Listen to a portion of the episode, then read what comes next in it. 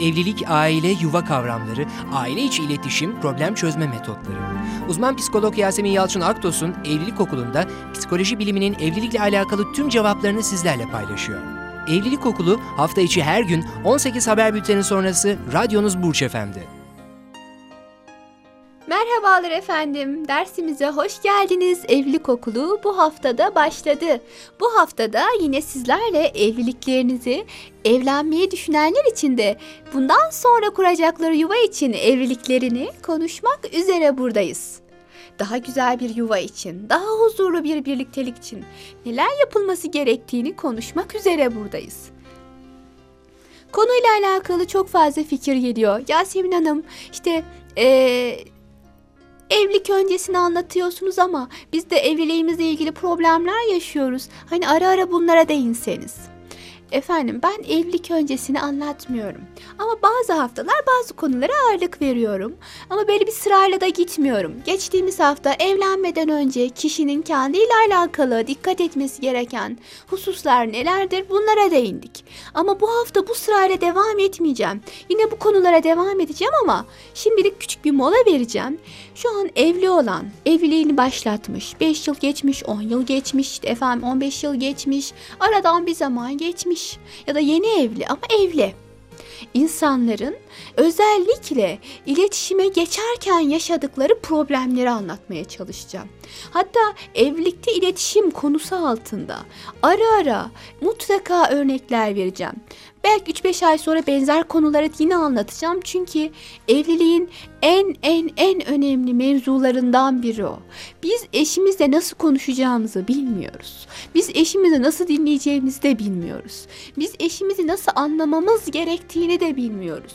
Dolayısıyla evlilik problemleri kendini göstermeye başlıyor.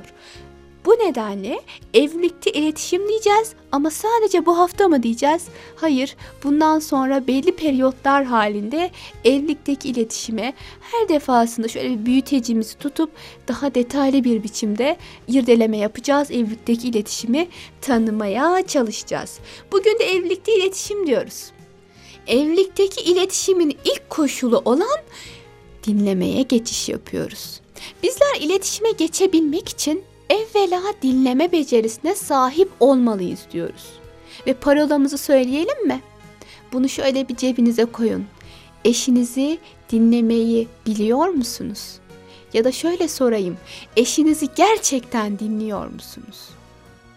Eşini gerçekten dinlemezse bir kişi anlayamaz. Eşini anlamazsa doğru tepkiyi veremez.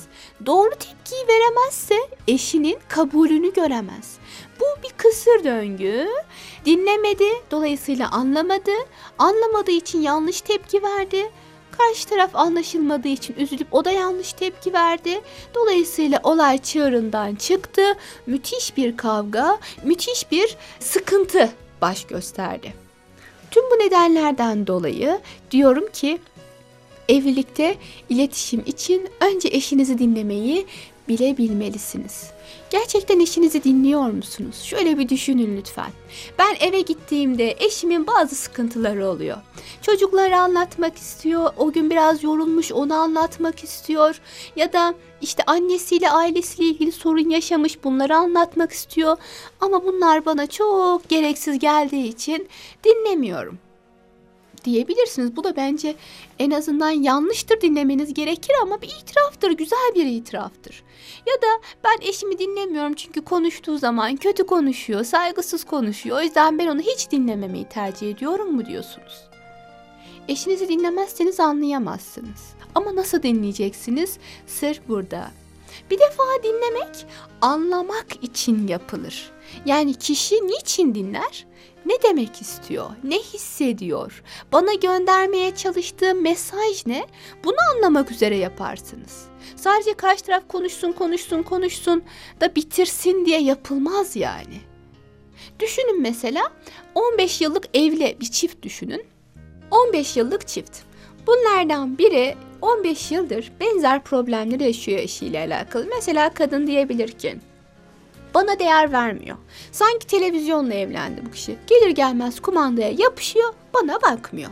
Ya da işte çocuklarla ilgilenmiyor, çok sorumsuz, bütün mesuliyeti bana bırakmış durumda. Şöyle 15-20 tane madde sıralıyor. Fakat bunu 15 yıldır muntazaman her hafta söylüyor. Erkek de aynı şeyleri söylüyor nasıl olsa diye cevap bile vermiyor. Yani anlamaya da çalışmıyor. Şimdi böyle bir pozisyonda düşünün lütfen. Kadın ne kadar sonuca ulaşabilir? Beni anlamıyor der ve bir ümitle bir daha anlatır. Bir ümitle bir daha anlatır. Bir ümitle bir daha anlatır. Anlaşılmadığı için karşı taraf onu anlamak üzere dinlemediği için bir süre sonra beni anlasın diye beklemekten, ümit beslemekten vazgeçer. Nasıl olsa beni dinlemiyor en azından ben konuşayım rahatlayayım der. Yani olayın başı yanlış sonu yanlış olur. Dolayısıyla siz eşinize anlaşılma duygusunu yaşattığınız zaman ondaki negatif enerjiyi bir anda çekmiş oluyorsunuz, kenara atıyorsunuz ve eşinizin bundan sonraki süreçte daha mukavemetli, daha güçlü, daha olumlu tepkiler vermesini sağlamış oluyorsunuz aslında. Dinlemek anlamak için yapılır. Eşinizi anlıyor musunuz? Katılmayabilirsiniz bakın. Anlamak demek birebir onun söylediği şeylere katılmak demek değildir. Tamamen farklı bir şey düşünebilirsiniz. Ama acaba onun ne hissettiğini anlıyor musunuz? Mesela düşünün eşiniz dedi ki size annenle kavga ettik. Bana dedi ki sen hiç güzel yemek yapamıyorsun. Ee, oğlum zayıfladı senin yüzünden. Ee, ben de buna çok sinirlendim, çok üzüldüm. Ben de odama gittim ağladım. Şimdi siz şunu düşünebilirsiniz. Eşinizin gidip odasına ağlamasına katılmayabilirsiniz, sinirlenebilirsiniz. Ama ilk yapacağınız şey dinlerken onu anlamak olmalı. Yani o neden acaba bunu yaşadı? Ne hissetti ve bana ne, ne söylemeye çalışıyor? Hemen eşinize cevap vermek, ahkam kesmek, fikir üretmek yerine ilk koşul iletişimde anlamaya çalışmaktır. Anlamak üzere dinlemektir. Dolayısıyla eşinizi anladınız mı anlamadınız mı ne yapmaya çalışıyor onuru kırılmış. Yani sizin için çaba harcıyordu. Güzel yemek yapmaya çalışıyordu. Kayınvalidesi dedi ki çaban boşuna mesaj o. Dolayısıyla o da hüsrana uğradı ve geri çekildi. Bu durum onu yıpratmış olabilir mi? Pek tabii yıpratmış olabilir. Pek tabii üzmüş olabilir. Bundan dolayı da odasına çekildi. Ve eşinize demelisiniz ki o zaman. "Hmm, bu konuşma seni çok üzmüş benim için çabalarının boşa harcandığını düşünmüşsün. Ya bir şekilde anladım seni merak etme dediğiniz bir cümle olsun. Sonra katılmadığınız sonra söyleyin. Ama biliyor musun? Seni anlıyorum bunu, bunu bu sebeple yaptın ama bu tepkine çok katılmadım ben açıkçası diyebilirsiniz sonrasında. Ama ilk tepkiniz eşinizi anlamak olmazsa o sizin iyi niyetli olduğunuzu düşünmez. Ya da eşiniz siz televizyon seyrediyorsunuz geldi dedi ki işte bugün ne oldu biliyor musun? Çocukların öğretmeni beni çağırdı. Çocuklar şöyle şöyle yapıyormuş, böyle böyle yapıyormuş. Çocuklarla alakalı bazı yaşantılarını anlattı. Yani kötü şeyleri anlattı, üzüntülerini anlattı vesaire. Siz onu televizyon seyrederken dinleseniz ya da dinler gibi görünseniz, o kendi kendine konuşsa. Şimdi ne kadar sağlıklı bir iletişim oldu.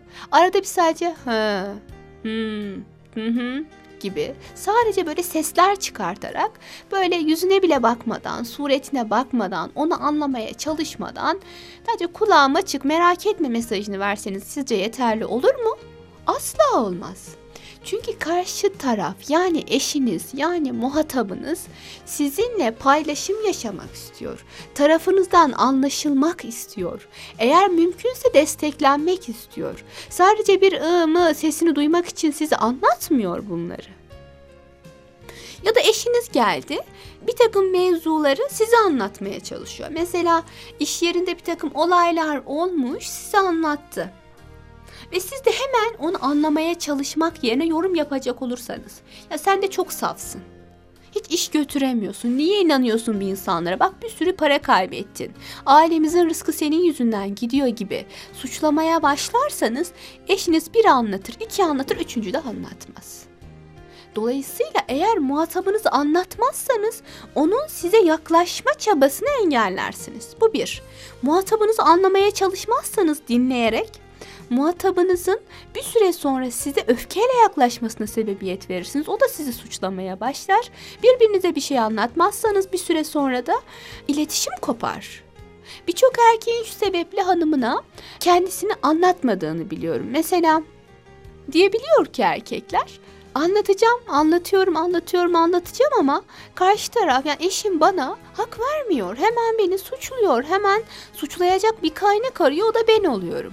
İş yerimle alakalı bilgi verdiğimde paniğe kapılabiliyor. Ya da ne olacak şimdi bizim akıbetimiz gibi yükleniyor bana, kaygısını bana yansıtıyor. Beni anlayamıyor.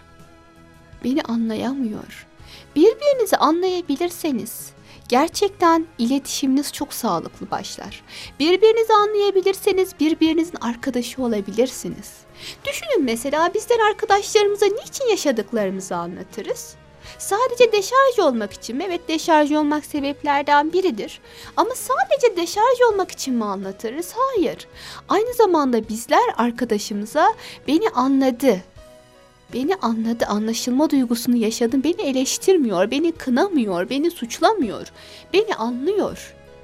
Dolayısıyla böyle bir kaynağa her insanın ihtiyacı vardır anlaşılma duygusuna. Ve anlaşılma duygusunu yaşayacağı kişi eşi olmazsa arayışa girer. Komşusu olur, iş arkadaşı olur, eski okul arkadaşı olur. Dolayısıyla mutluluğu, rahatlamayı başka bir yerde aramak zorunda kalır. Dolayısıyla iletişime baktığımız zaman basit bir mevzu değildir. İletişim tarafları dolayısıyla evliliği güçlendiren, bu bağı kuvvetlendiren çok çok çok önemli bir aşamadır. İletişimin de en en önemli aşaması ve parçası dinleyebilme becerisidir. Eşinizi gerçekten dinliyor musunuz diye ben tekrar sormak istiyorum. Yani onu anlamaya çalışmak üzere dinliyor musunuz yoksa onu dinlerken suçlu kim onu mu bulmaya çalışıyorsunuz? Eşinizin hatalarını, eksikliklerini mi aramaya çalışıyorsunuz? Eğer gerçekten eşinizi dinleyebilirseniz kesinlikle şunu söyleyebilirim size. Eşiniz de sizi dinler ve çok sağlıklı bir iletişim kapısı evliliğinizde açılmış olur. Bu da sizi mutlu eder. Eşiniz arkadaşınız olur. Eve gittiğiniz zaman yine mi aynı şeyler olacak diye düşünmezsiniz. Bu nedenle Bundan böyle eşinizi dinleyebilme becerisine sahip olacağınızı zaten düşünüyorum. Ama bu konuda fedakarlık yapmanızı da rica ediyorum. Eşiniz size bir şey mi anlatıyor? Şöyle bir dönün. Yüzüne bakın. Onay cümleleriniz, kafa sallamalarınız, tebessümleriniz olsun. Seni dinliyorum mu? Mimiklerinizde hissettirin. Akabinde görüşlerine katılmasanız bile Hmm, bu seni üzmüş ya da çok kırılmışsın ya da şöyle şöyle rahatsız hissetmişsin kendini deyin. Benim bu konuda yapabileceğim bir şey var mı diye sorun ya da fikrinizi izah edin ama önce anlayın. Anlamak üzere dinleyin. O zaman çok daha çabuk bir biçimde olayların üstesinden gelebileceğinizi düşünüyorum efendim. Dolayısıyla biz bu hafta iletişime başladık ve iletişimin ilk dersi olan dinlemeyi, anlamak üzere dinlemeyi konuştuk. Yarın dinlemeye devam edeceğiz muhtemelen. Nasıl dinliyorsunuz, dinliyor musunuz, dinlemiyor musunuz? Bunu bence gidin bu akşam eşlerinizle konuşun. Biz birbirimizi dinleyebiliyor muyuz, anlıyor muyuz mevzusunu şöyle bir istişare yapın. Yarınki dersimizde iletişim nasıl olmalı, püf noktaları nelerdir, küçük adımlarla büyük mutluluklara nasıl ulaşılır? Bütün bunların formüllerini konuşalım isterseniz. Evet, dersimizin parolasını zihnimize nakşettik. Ben eşimi anlamak üzere dinleyeceğim dedik ve bugünkü dersimizi bitirdik. Sağlıcakla kalın efendim. Yarın görüşmek dileğiyle. Evlilik, aile, yuva kavramları, aile içi iletişim, problem çözme metotları. Uzman psikolog Yasemin Yalçın Aktos'un Evlilik Okulu'nda psikoloji biliminin evlilikle alakalı tüm cevaplarını sizlerle paylaşıyor. Evlilik Okulu hafta içi her gün 18 haber bülteni sonrası radyonuz Burç Efendi.